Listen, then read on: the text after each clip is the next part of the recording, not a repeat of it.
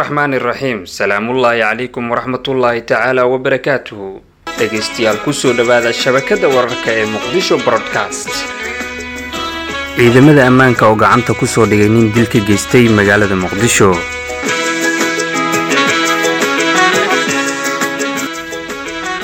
Ra'iisul wasaaraha jamhuuriyadda federaalk soomaaliya mudane xamse cabdi bare ayaa soo xiray shirweynaha maalgashiga caalamiga ee soomaaliya oo laba maalmood ka socday magaalada muqdisho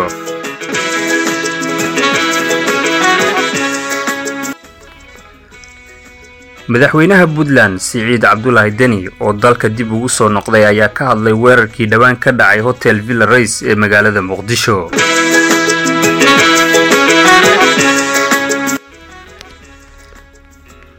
Soomaaliya oo ka qayb gashay furitaanka kalfadhiga boqol saddex iyo tobanaad ee golaha i o m.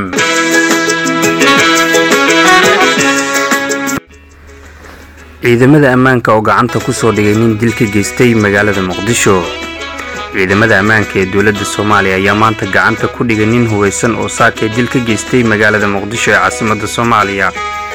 Dilka oo loo geystay daroowal waday. Dilka oo loo geystay daroowal waday mid ka mid ah gaadiidka xamuulka ayaa ka dhacay nawaaxiga dekadda weyn ee magaalada muqdisho.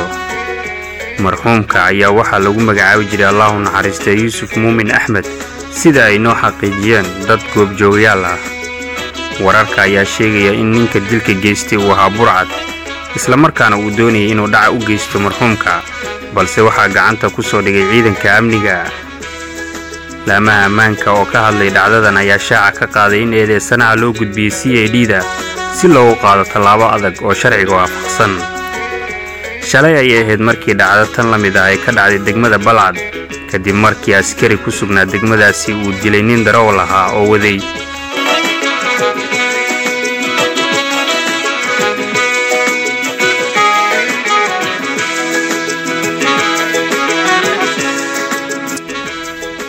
ra'iisul wasaaraha jamhuuriyadda federaalk soomaaliya mudane xamse cabdi bare ayaa soo xiray shirweynaha maalgashiga caalamiga ee soomaaliya oo laba maalmood ka socday magaalada muqdisho kaasi oo lagu soo bandhigay fursadaha maalgashi ee dalka soomaaliya uu leeyahay. Ra'iisul wasaaraha ayaa khudbadiisa xiritaanka shirka ka sheegay in xukuumaddiisa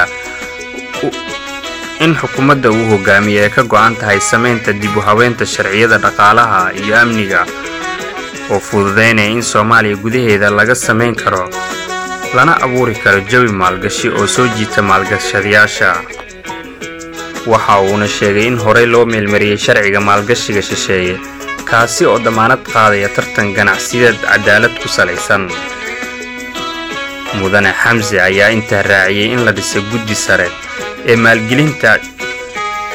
Mudane xamse ayaa intaa raaciyey in la dhisay guddi sare ee maalgelinta shisheeye oo ah guddiga ugu sarreeya ee sameeya siyaasadda maalgashadayaasha dalka.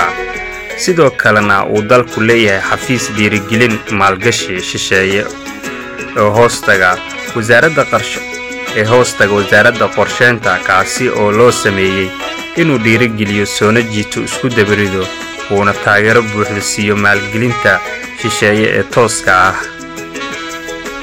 shirka maalgashiga shisheeye ee soomaaliya oo ahaa kii ugu horreeyey oo noociisa ayna soo agaasintay wasaaradda qorsheynta ee maalgashiga iyo horumarinta dhaqaalaha ayaa muddadii uu socday waxaa laysku weedaarsaday fikrado maalgashi oo muhiim ah kuwaasi oo haddii la dhaqangeliyo lagana faa'iidaysto qayb weyn ka qaadan karaa gaaritaanka horumarka ay soomaaliya hiigsanayso. Madaxweynaha jamhuuriyadda federaalk soomaaliya mudane xasan sheekh maxamuud ayaa furay shirweynaha caalamiga ee maalgashiga soomaaliya oo ay ka soo qayb galeen hay'adaha ka shaqeeya mashaariicda ganacsatada oo ayna ka soo qayb galeen hay'adaha ka shaqeeya mashaariicda ganacsatada maalgashadayaasha caalami ganacsatada maalgashadayaal caalami iyo marti sharaf kale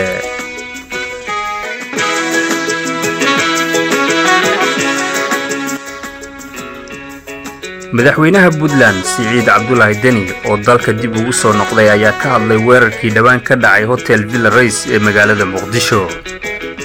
Siciid deni ayaa ugu horreyn tacsi u diray dadkii ku dhintay weerarkaas isagoo oo sheegay in al-shabaab ay ku hayaan. Siciid deni ayaa ugu horrayn tacsi u diray dadkii ku dhintay weerarkaas isagoo sheegay in gumaadka al-shabaab ku hayaan dadkeenna aysan niyad jibin reer muqdisho iyo guud ahaan soomaalida soomaaliya soddon sana ayay dhibaatooyin kala duwan ku soo jirtay. Waxaan ilaahay mahaddiisaa dadka soomaaliyeed kama niyad jibin horumarkooda iyo howlahooda ayuu yidhi siciid deni.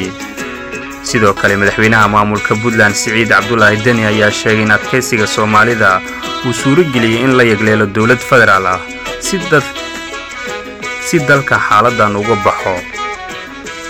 Waxaan rajaynayaa in xaalad kasta oo jirta aan wadajir uga baxno annagoo adkaysi muujinayna ayuu siciid deni hadalkiisa sii raaciyey. Madaxweynaha ayaa maalmihii madaxweynaha puntland ayaa maalmihii la soo dhaafay safar ku marayay dalal badan oo afrika ka tirsan. Qaraxa uu ka hadlay siciid deni ayaa ka dhacay gudaha xeendaabka laga ilaaliyo madaxtooyada soomaaliya. Ugu yaraanna lix nin oo al-shabaab ayaa la xaqiijiyey inay fuliyeen weerarkaasi kuwaasi oo dilay ku dhowaad toban qof halka lixdan kalena laga soo badbaadiyey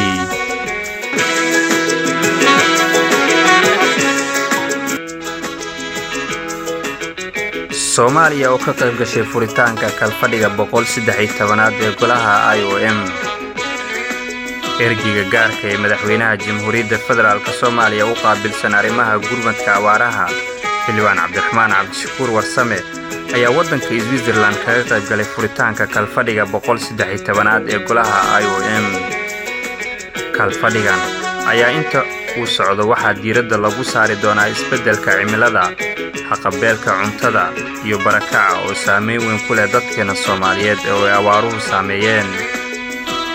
Mudane cabdiraxmaan cabdishakuur warsame oo ka hadlayay madasha furitaanka kalfadhiga i o m ayaa ka codsaday deeqbixiyaasha caalamiga ah in laga taageero waddankeena la qabsiga isbeddellada cimilada iyo dhicitaankiisaba intaba.